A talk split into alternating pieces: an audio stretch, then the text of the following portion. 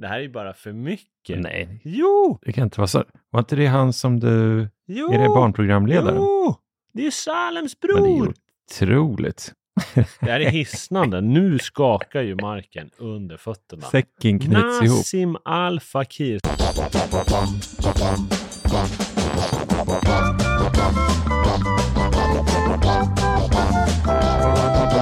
Tjena Erik! Hallå där! Hallå hallå! Ah, fan. ja, men alltså okej, okej, okej, okej. Du har ju haft synpunkter på hur jag öppnar upp podcasten. Ja. Men om jag nu inte får liksom hänge mig så, så överlåter jag det till dig. Kan inte du eh, köra hälsnings, eh, öppningsfrasen då istället? Mm. Välkomna till Nordlander och Karlsson. Mm, det lät ju mer som en voiceover. Jag fattar. Ja, då är det fan bättre med Tjena Erik! Tjena, tjena, tjena! Vi har ju gått mycket promenader på senaste. Kvällspromenader och i morse var ju vi uppe på en morgonpromenad. Alltså riktigt tidigt. Ja, i ottan. Det låter ju konstigt när jag säger det. Det låter som att vi sover tillsammans. Men, men eh, däremot hörde jag att eh, Jasmin tyckte att vi verkade som gifta. Men Men det är vi ju. Så det behöver vi liksom inte hymla om. Nej, men senast det var ju bland det märkligaste jag har sett. Jag har en bild från när jag var i Milano. Då kom det två stycken män som hade långt hår. Den ena blond, den andra brunett. Och så hade de fyra labradorer i koppel. Och de åkte rollerblades. Okej. Alltså det var ungefär samma bild som vi såg igår när vi gick utanför operan och eh, statsministern Ulf Kristersson kom joggandes med en hund och två livvakter och eh, kollade oss glatt i ögonen. Var det så glatt då? Du hade ju någon annan take på det, att han kände ett mindre värdeskomplex över sin längd och att han nästan så ursäktande tittade på oss. Att så här, ja, ja, ni fattar, jag fattar så här att jag har behövt gå den här vägen för att få bekräftelse. Det var det du sa då i alla fall. Det var ju förmodligen ett ego där som skapade den bekräftelsen från Ulf. Mm. Han hade ju bitiga vader. Såg du dem? Ja, men man kan ju tänka sig att han har det också. När han är sådär satt. Mm. Känns som att det ibland kan påverka vaderna. Jag tror också att Benjamin Ingrosso har otroligt stora vader. Han är ju också satt. Det var en statusmarkör förr i tiden. Man red ju mycket på den tiden. Just det. Ja, jag har fan aldrig lagt vikt vid några vader. Nej. Alltså skulle man kroppa intrycket av min kropp, alltså bara se mina ben, så skulle man kunna tro att det är en Victoria's Secret-modell. Ja, men det är väl ofta så. Det sägs att strumpbyxmodeller är ofta manliga ben. Jaha. Men vad, vad, känner, vad känner du? Du älskar ju joggare. Nej. Ja, men alltså du vänder ju om som hundälskare vänder sig om efter hundar och applåderar dem.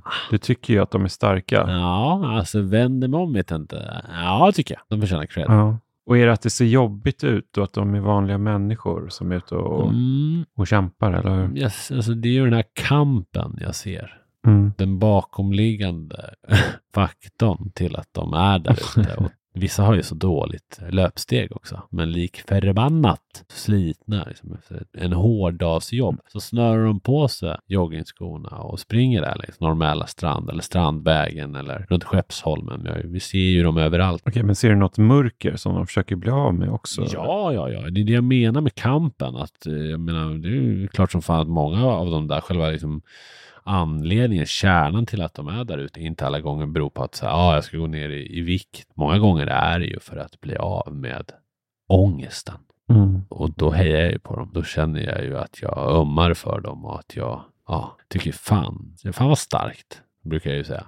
Jag kände dock inte så när jag såg Ulf Kristersson. Det var liksom något annat. Det var något helt annat. Det var ju som ett ufo. Du har ju de här springarna som inte egentligen är springare, som springer för att bli av med sin ångest. Sen har du atleterna som i någon mån också är ångestdrivna, prestationsångest kanske, men som tränar inför ett lopp. Sen har du Ulf Kristersson.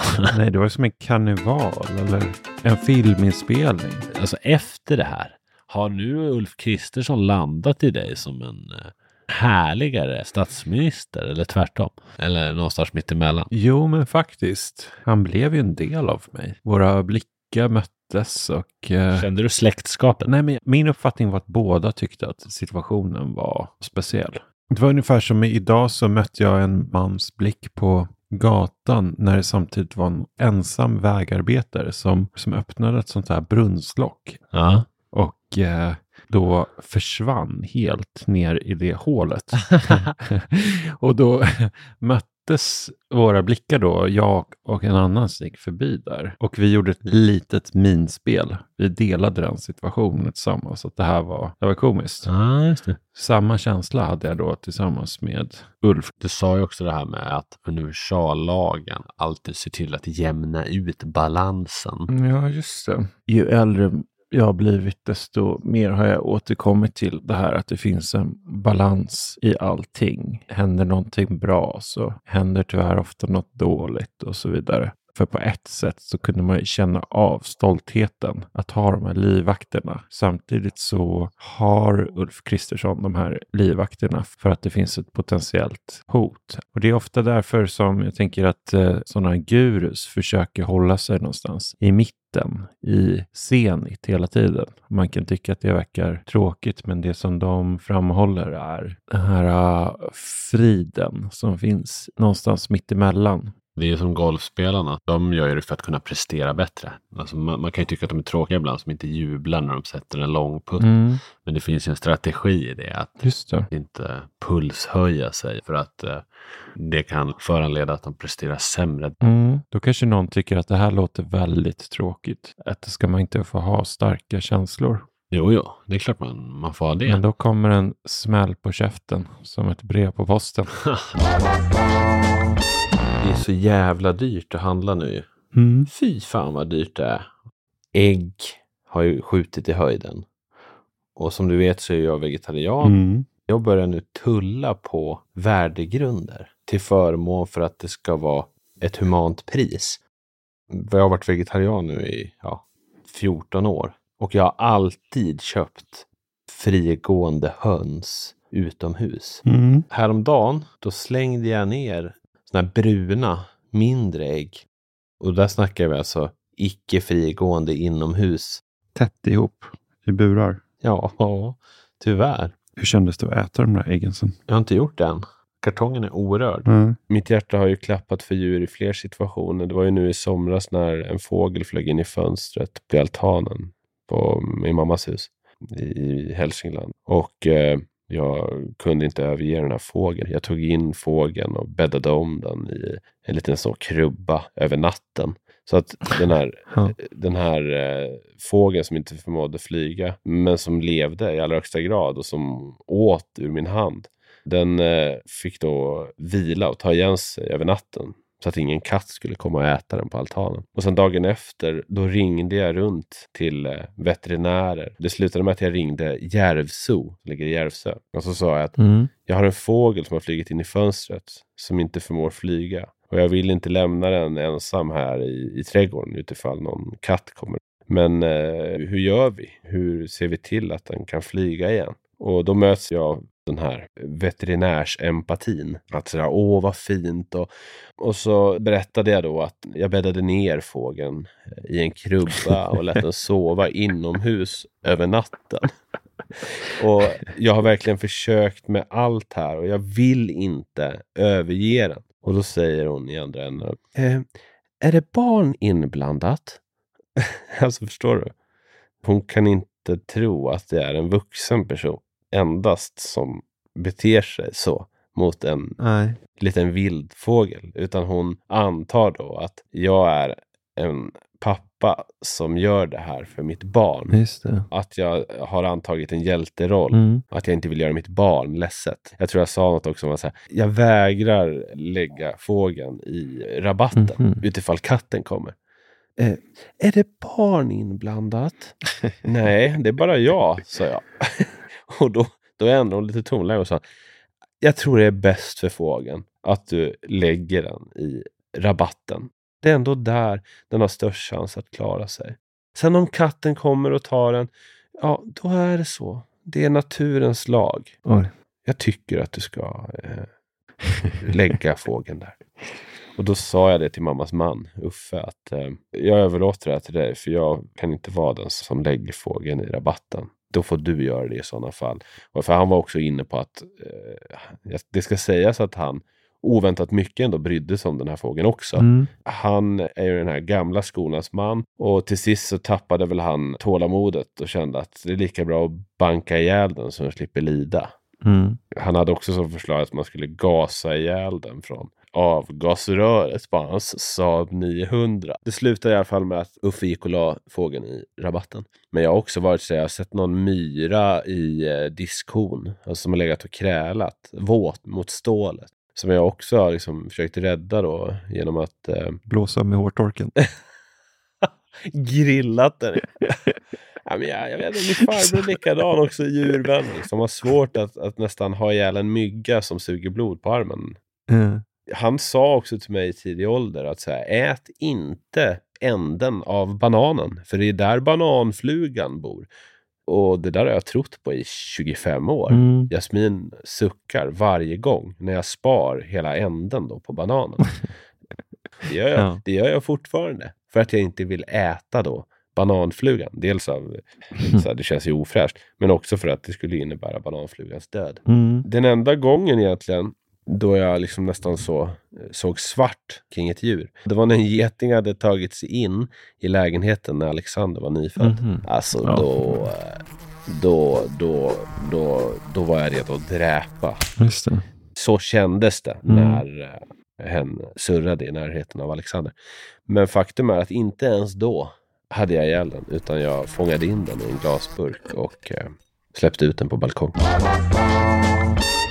Jag var just dig förra veckan här och eh, blev då varse dina nya metoder när det kommer till att göra dina behov som du annars gör på toaletten, som numera är en byggarbetsplats. Dels berättade du om ditt tillvägagångssätt som påminde mig om Leonardo DiCaprio i The Aviator. Fast han blev ju galen då och låste in sig i biografen. Vägrade gå ut. Satt och tittade på den här filmen och så beställde han väl mat genom någon lucka eller hur det var. De lämnade utanför dörren. Mhm. Och så kissade han då i de tomma mjölkflaskorna. Och Ja. lite grann där är du ju. Inte galen som Leo, men ja, det andra så att säga. Du kissar ju nu i flaskor. Jag gjorde ju det fram till att du kom hit och då hade de väl hållit på i två dagar eller någonting. Då började det med det här med flaskor. För det är ju en ovan situation för vem som helst. Men jag tänker du som blir panikslagen när du ser mig få lite margarin på fingrarna när vi sitter och äter rostat bröd med honung och Alltså det är otroligt det här jordnötssmöret och det här te som du har dukat fram och de här levande ljusen. Det är ju faktiskt en otroligt varm och mjuk stund som du bjuder på när jag kommer förbi. Men att du från en sekund till en annan när du ser då margarinet toucha mina fingrar och jag närmar mig din designersoffa. Alltså det händer ju något med dig. Och då tänker jag att du då ska behöva eventuellt skvätta på fina marmorskiva i köket när du liksom försöker pricka den här slaskhålet. Det måste ju allra helst för dig tänker jag vara en Alltså om man pratar comfort zone, stretch zone och panic zone så är, pratar vi om panic panic zone. Eller har du vant dig? Nej, men jag- jag, är en överlevare så jag känner att det är i min comfort zone. Det är just vad man gör av det här sen. På första dagarna så hällde jag ju ut det i diskkon. Jag var ju försiktig att det inte skulle skvätta någonting så jag hällde det väldigt stilla. Sen, sen så kände jag att två dagar att det ändå, trots att jag hade diskmedel ner där och sådär, att det började komma någon form av frän Ammoniak. och sen så började jag tänka så här, att det, det här kanske snickaren gör. Det fick mig att städa köket ännu mer så att det verkligen inte skulle se ut som att det var något sånt byggnadsbarack där man gjorde lite vad som helst. Man vill inte veta vad kockarna gör med maten i det dolda restaurangköket. På samma sätt med byggarna som är i din lägenhet. Det är ju inte så att de varje gång hasar sig ner till tvättstugan eller till någon närliggande restaurang och ber om lov att få låna toaletten. Det händer ju saker i din lägenhet. Jag eh, sa till dem att här är nyckeln till tvättstugan där det finns en toalett. Och då var de tveksamma. De var liksom osäkra på om de ens behövde Vi den. gick ju ner till tvättstugan och det är ju ändå en bit. Du bor ju högst upp i huset. Nu är det inte den högsta av hus, men det är ändå en resa man behöver göra. Och sen ut på innergården och sen in i nästa hus och ner i tvättstugan. Jag tänker nattetid, Det är ju som eh, på 1850-talet. utedasset. Ja, utedasset. Det gör ju någonting med kroppen. Att behöva gå ut mitt i natten, huttra och också röra på sig och sen så komma tillbaka. Man får ju en positiv känsla i kroppen. Definitivt ångestlindrande om det är det man behöver. Jag tycker ändå det låter vedervärdigt. När du och jag gick ner dit den där kvällen för en vecka sedan, då stod ju du precis utanför dörren och sen kommenterade du skvalet. Att du skummade det stolt. Den gamla skolans man som manifesterar manligheten genom att stolt skumma sitt kiss. Jag minns farsan gjorde alltid det också. Det lät så in i helvete. Han försökte verkligen bullsaja det här liksom hålet av vatten. Så ju mer i mitten desto bättre. Själv liksom försöker jag slicka kanterna av artighet för att inte avge det där ljudet. Och du ställde dig också en bit bort upp i trappen. Det var ju fint av dig.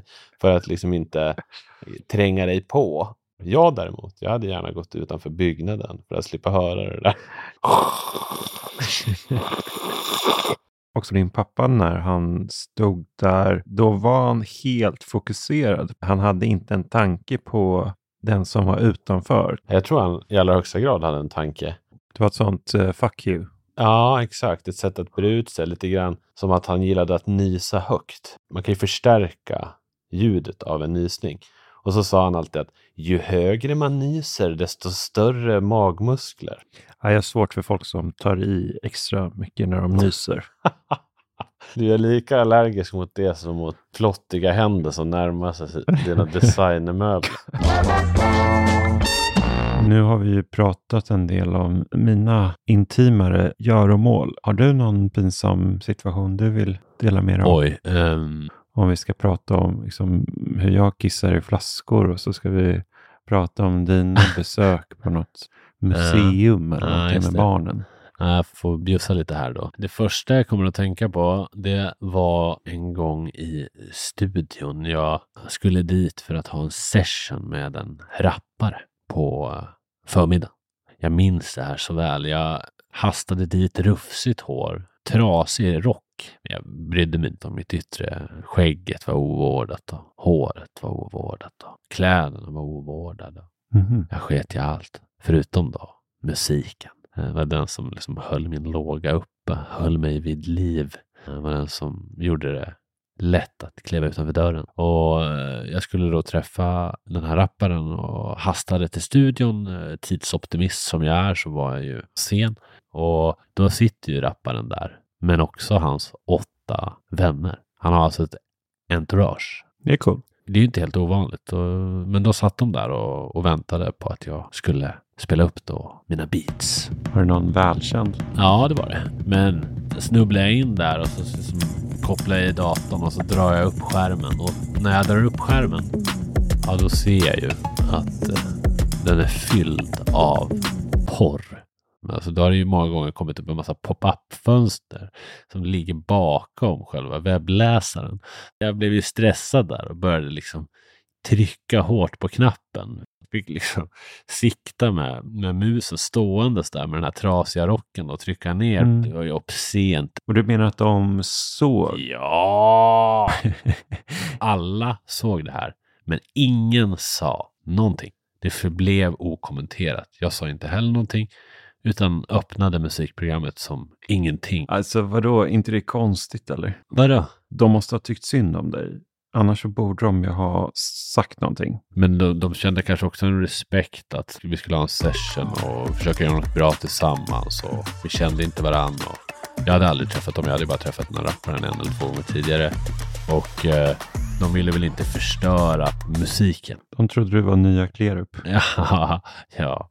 De, men alltså de ville väl inte förstöra eller liksom äventyra stämningen. I och med att de inte kände mig så visste de ju heller inte hur jag skulle kunna reagera på en sån kommentar safeade väl. Men olika scenarion, om jag hade då börjat spela klippet. Ja, då hade det kunnat bli en bra session. Det hade ju rivit ner skratt helt klart. Ja. Det hade blivit väldigt avslappnat där. Vi hade kanske kunnat skriva ännu bättre texter då. Ja, det är klart ni hade. När vi eliminerade all form av gard.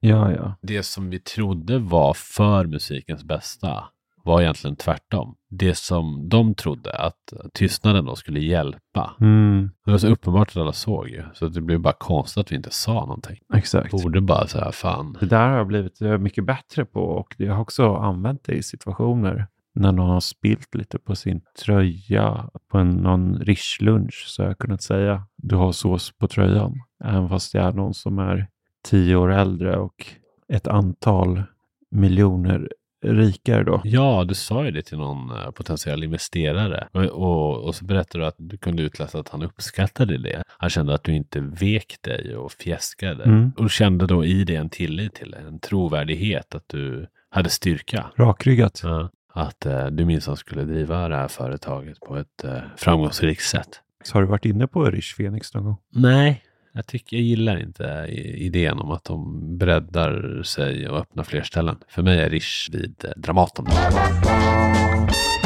Har du dejtat något då på senaste? Nej, men eh, nej, dejtandet ligger på is. Va? Det är, ehm, Liar! nej, men det, är- det är, mm, kanske inte ligger på is, men det är, eh, det är väl eh, fokuserat. Okej. När slutade du dejta? Eller är det bara att du tar Nej, men det är väl lite lugnt? Nej, men det är väl att det inte är någon omsättning. Vadå, du får inga matchningar eller? Nej, men det är väl eh, så. Eh, samma person. Aha, fan. Ja, ja, ja, ja, ja. Okej, Ni- har ni blivit exklusiva nu?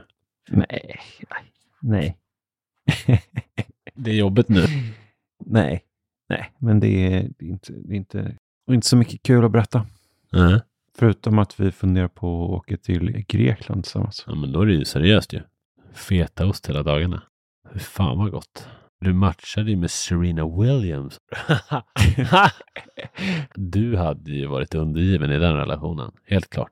Alltså det är ju det är en otrolig pondus hon har.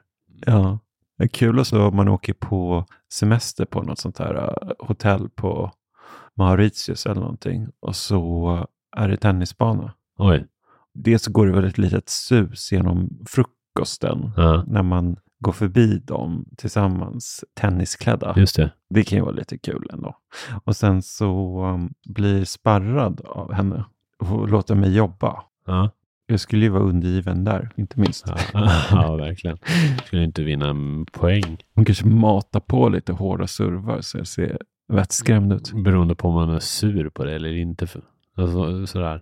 Dagsformen i er relation avgör hur pass bra hon väljer att spela. En känsla av att hon skulle vara väldigt kärleksfull. Nej, skoningslös känner jag. Ja, riktigt hårda smärtor i magen på det. Ja, hon, hon skulle nog köra över det fullständigt tror jag. Jag ser inte det här liksom sympatiliret. Mm. Hon, alltså, hon skulle ju leka med dig. Alltså, det är en stark kvinna det där. Herregud, så vältränad, så Mm, vilken elitidrottare. Mm. Som mästare i sin sport. verkligen. Vilket psyke. Och jag har liksom, jag har spelat pingis. Jag var visserligen nummer nio bland 17-åringar, men ja, Ja. det räcker nog inte så långt när hon står och bombar första servar där. Din, din pingisrack väger lätt då. Men eh, alltså jag, jag kan inte alls se det du såg, att hon skulle vara liksom kärleksfull och sympatispel, alltså som någon slags välgörenhet. Jo, men som, som en snäll björn. Nej, du skulle nog få ha någon sån röd boll i munnen eh, framåt nattkröken. eh, De här nattliga aktiviteterna. Upphängd i någon ställning där med någon läder latexdräkt. Alltså, du skulle, ju- du skulle ju, du skulle ju, vara, du skulle ju kalla henne för, vad, vad säger man, master Hela det där lyxhotellet hålls vakna i natten. av dina plågade stön. Aj! Jag hade en sån här White Lotus-känsla. Ja, jag har inte sett det, men massa jävla avtryck av tennisbollar på hela kroppen. Ska vi fortsätta med kändisarna? Ja, du tänker på Phil, Phil Cohen, Phil, Phil, Collins, Ja, fast Philip Cohen. precis. Han tänkte jag var inte bland kändisarna. Jag skrev upp honom i mina anteckningar som en bubblare. Statist.se. Nej, men lite så. Var det ett oskönt intryck han gav när vi Ja.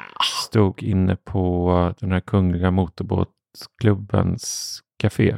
Han kändes ju spelad. Det var någon macho-attityd där. Mm. Men jag vet inte, han kanske är ung. Han kanske inte har kommit förbi det där än. Man kanske får ha överseende mm, Mm. utifrån hans ålder. Jag vet, testar. ja, jag vet inte hur gammal han är, men det var liksom inte en äkthet eller autenticitet. Och om det var det så är det ju beklagligt, för det var ju någon, någon sådär stereotypisk macho-attityd han Mm. visade upp.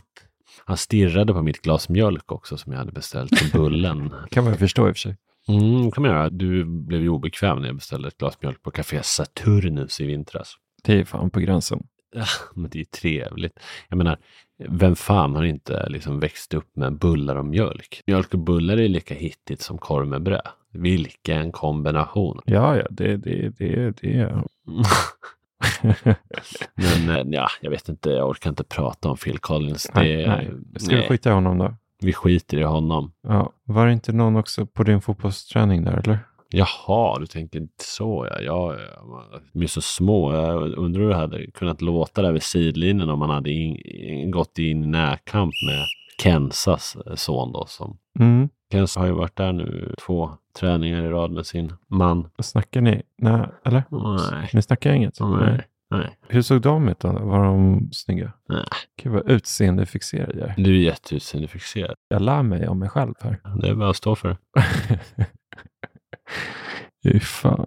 Nej men alltså så här, det, hon, jag vet inte, efter halva träningen så satte hon på sig keps och huva och solglasögon. Hon kanske kände sig iakttagen. Var det en sån New York-keps? Ja, det var sätt att kändisar gör så i Mm. Hollywood. Jag vet inte. Var det för att du stod och stirrade på henne? Va?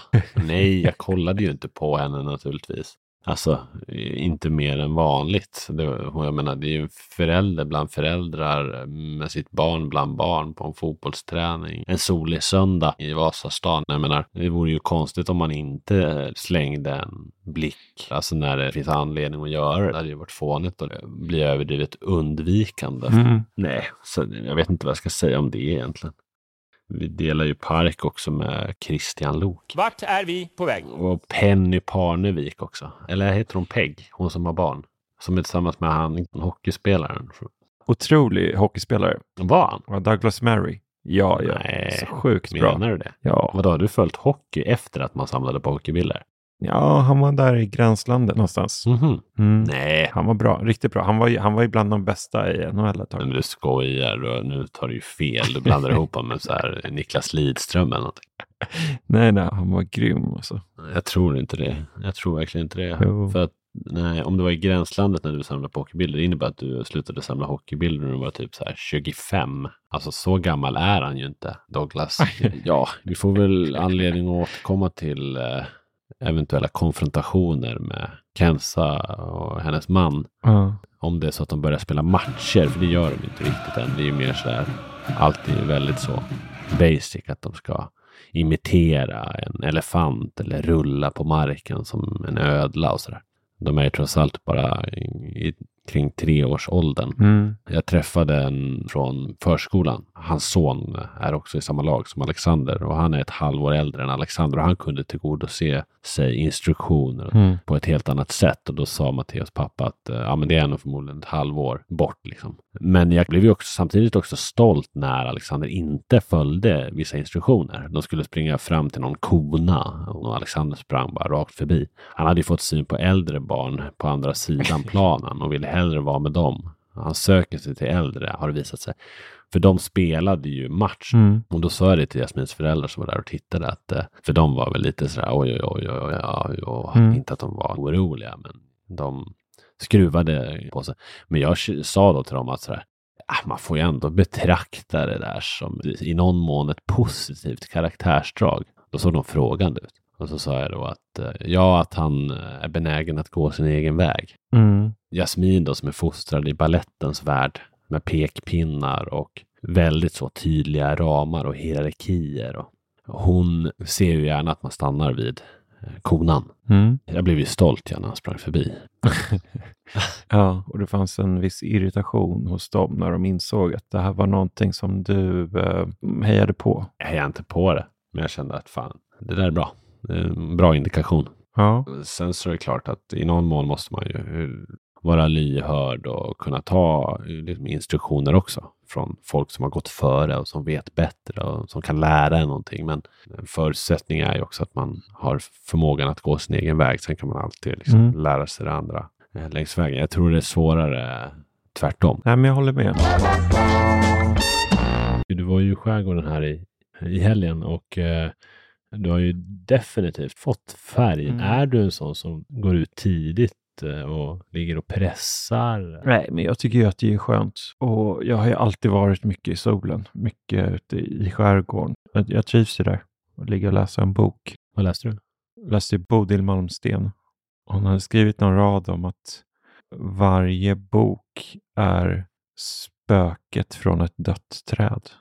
Vackert. kanske inte var exakt så, men jag tycker det var vackert. Att som att det här äh, trädet har gått och burit på den berättelse som du fick ut i den här äh, boken. Och det fick mig också att tänka på att jag aldrig hört talas om någon författare där som har bestämt vilket träd som böckerna ska göras av. Alltså sätta ut något sånt här jätteträd, låtit fälla det och att man har gjort böckerna av det. Det förutsätter ju att man är smal författare, att man är i början av sin karriär. För att annars krävs det ju fler än ett träd. Ja. Inte för att vara sån och liksom förstöra romantiken. Men jag menar, Camilla Läckberg, hon skulle ju inte kunna dra den och vara trovärdig. Hon skulle ju behöva Ja, ett, ett helt parti. hon skulle ju behöva säga så här. Åh, min nästa bok ska jag skriva utifrån de här tusentals hektaren som jag gillar så mycket och har sett ut. är du med? Just det, det är inte ens en dunge. Nej, nej, nej, det är hela Värmland. Åh, äntligen klar med min nästa bok, så här, caption på Instagram. Är ni redo att skövla lite regnskog? Alltså, det, det är på den nivån. Ja. Det är en intressant tanke ändå. Att Camilla Läckberg är ju en miljöförstörare. Alltså du kommer ju uppifrån skogsbygder, men hur många träd krävs det för en Läckberg-utgåva? Alltså det är nog besvärande mycket skulle jag gissa. Tror du det? Ja. Ja, alltså, ja det tror jag. Vad, vad är den liksom padd-varianten då? Att man har sett ut, alltså när boken är digitaliserad. ja, men det är väl typ att man har tillverkat strömmen, att man har cyklat på någon sån här elcykel eller något sånt där som genererar ström. Tack ska ni ha Barsebäck för att ni har upprättat det här kärnkraftverket genom en blå regering med Kristersson i spetsen. Tack! Du har ju annars en sportframgång från veckan som du kanske vill lyfta, eller? Min hole-in-one tänker du eller? Ja, det var väl ändå mäktigt. Ja, det var roligt. Kan du inte berätta om den? Jag hade spelat kast så in i helvete. Rent bedrövligt och sen så kom jag då till åttans hål och kände att jag, fan, jag måste lugna ner mitt svingtempo och hitta rytmen. Så jag tog en klubba extra då och svingade extra lugnt. Ett bra golfslag, 153 meter, gick mot flaggan, landade på greenen. Nu var det som en sänka så att man såg inte ex exakt hålet, men däremot stora delar av flaggan. Varför gör de hålen så egentligen? Jag tycker det är dåligt. Ska man inte få se sin hole-in-one? Ja, precis. För vi såg ju inte den gå i och så började vi då gissa. Vi var fyra stycken i bollen.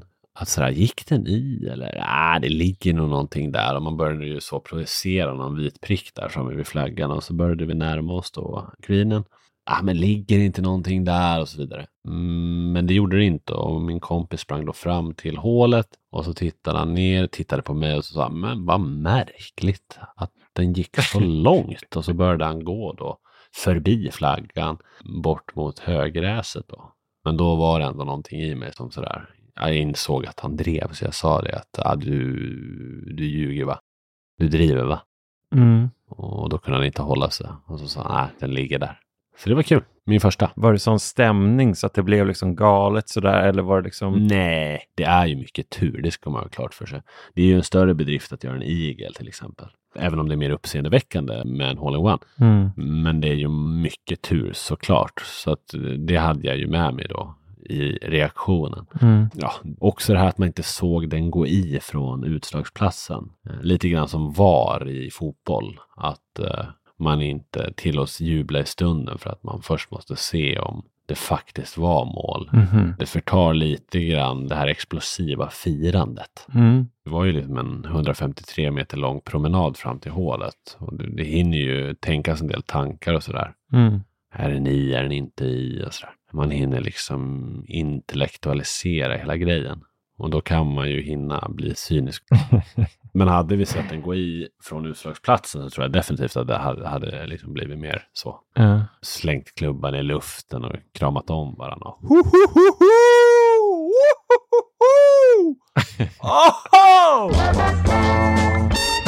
Vi har väl någon form av expertis när det gäller mjukglass, har vi inte det?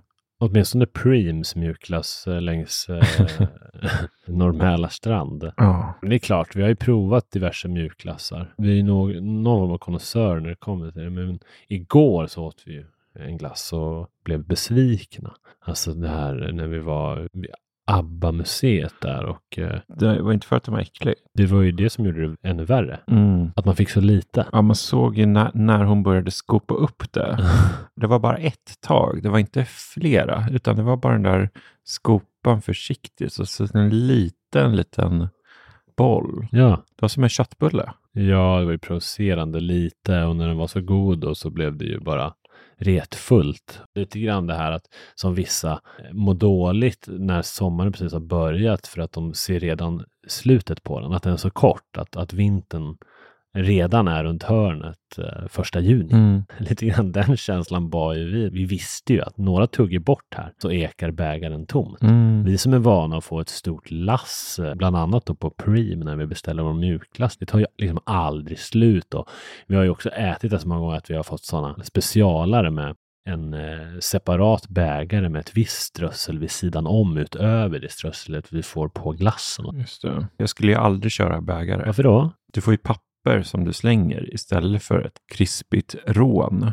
Ger inte också lite märklig smak till glassen, den här bägaren? Nej, det, det, det, det har inte jag märkt så. Det, Nej.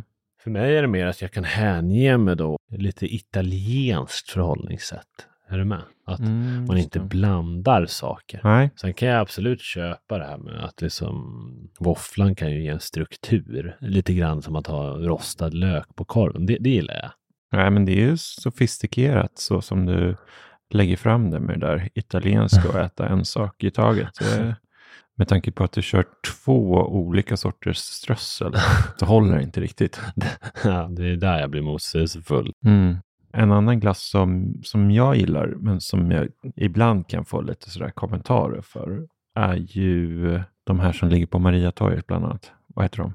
Sticky Nicky. Sticky Nicky. Det är ju sofistikerade smaker. Är det inte de också som har den här cashewnötssmaken? Ja, väldigt härlig. Men Sticky Nicky, det är en svensk ägare jag för mig. Som min mammas kusin träffade på Café Opera. Det är det säkert. Alltså, de har ju positionerat det som asiatiskt ju. Japanskt. Sticky Nicky. Tänker jag när jag hör det. Jag vet inte vad det är för japanskt i det riktigt. Men... Uttala Sticky Nicky amerikanskt. jag tror det. Va? Sticky Nicky. Eller vadå? Jag antar det. Väldigt god glass i alla fall. Men um, minns du, sjöng ni också den här glass, glass, glass i stora lass på skolavslutningarna? Nej, hur låter den? Uh. när solen skiner vill jag ha glassar. När stormen viner vill jag ha glassar. I alla väder ju glassar passar. Oh, jag måste ha glass. Galen, jag är galen i glass. Galen, jag är galen i glass. Glass, glass, glass i stora lass, lass, lass Ja, jag är galen i glass. Ja, Vad fan, alltså. Jag har aldrig hört det där förut. Var det läskigt? Var det någon, var det någon musiklärare med ambitioner som hade skrivit den där åt er? Eller? Var kommer den ifrån? Uh, vänta, jag ska kolla. Glass, glass, glass. Galen i glass heter den. Mhm. Va? Är det Nassim Al Fakir som har skrivit den? Det här är ju, det här är ju hisnande, Erik. Det var en jävla twist. Lyrics för Galen i glass by Nassim Al Fakir. Nej, det här är ju bara för mycket. Nej, Jo! det kan inte vara så. Var inte det han som du... Jo! Är det barnprogramledaren? Jo! Det är Salems Men det är bror! otroligt. Det här är hisnande. Nu skakar ju marken under fötterna. Säcken knyts ihop. Nassim Al Fakir. Otroligt att du har gått och levt med den här låten av, av, av Nassim utan att veta om det. Det finns ju ett större släktskap, fler beröringspunkter. Han har ju influerat mitt liv på ett sätt som jag inte någonsin tidigare har kunnat tro. Nej, det är otroligt. Han har ju i allra högsta grad närvarande. Han har åtminstone varit på varje skolavslutning. Men hur kan, hur, inte han yngre än så, tänker jag. Jag menar, skrev han det här när han var i, liksom i högstadiet, eller? Ja, tonåren kanske. Det är otroligt. Vilken talang. Ja, texten är ju bra för ändamålet. Sen kanske eh, Salem har varit med och hjälpt till lite i det dolda också. Ah, jag ska inte förta något från, ta någonting från eh, Nasims insats heller. Eh, bra jobbat! Mm. Ja, det var väl allt för uh, den här veckan. Uh, vi har ju, min syster har ju varit på mig här igen och hon var på väg faktiskt att skriva, uh, spela in ett, ett röstmemo med en beskrivning. Vi kanske kan lägga in det i nästa avsnitt. Ja. Och sen var hon ju på oss att vi kunde gärna då ha någon Instagram-sida och sådär. Vi får se hur vi gör med, med det, alltså att man kan lägga upp material och koppla till det vi har pratat om. Mm. Sen så sa hon ju också det här med att vi borde åtminstone liksom anstränga oss och säga hej och hej då. Just det. Så att vi gör väl det nu då. Vi tillägnar väl en ytterligare del då i ett avsnitt till med syster genom att säga hej då. Så att, mm. ja men tack för idag då. Hoppas eh, ni som lyssnat har, har haft behållning av det här så, så hörs vi igen eh, snart. Tjaba! Hej då! Så min kompis som brukade ringa upp mig och så när man svarade och sa tjena och så sa han tja hur är läget? Och så när man precis då skulle svara på den frågan då sa han tjaba och så la han bara på. Och så när man ringde upp honom då hade han stängt av telefonen. alltså det är märklig humor. Alltså du vet vissa skämt som är, de är så lustiga. Det är därför de blir roliga. Hej då! Om magen kurrar vill jag ha glassar Om huvudet snurrar vill jag ha glassar I alla lägen ju glassar passar oh. Jag måste ha glass Hej då!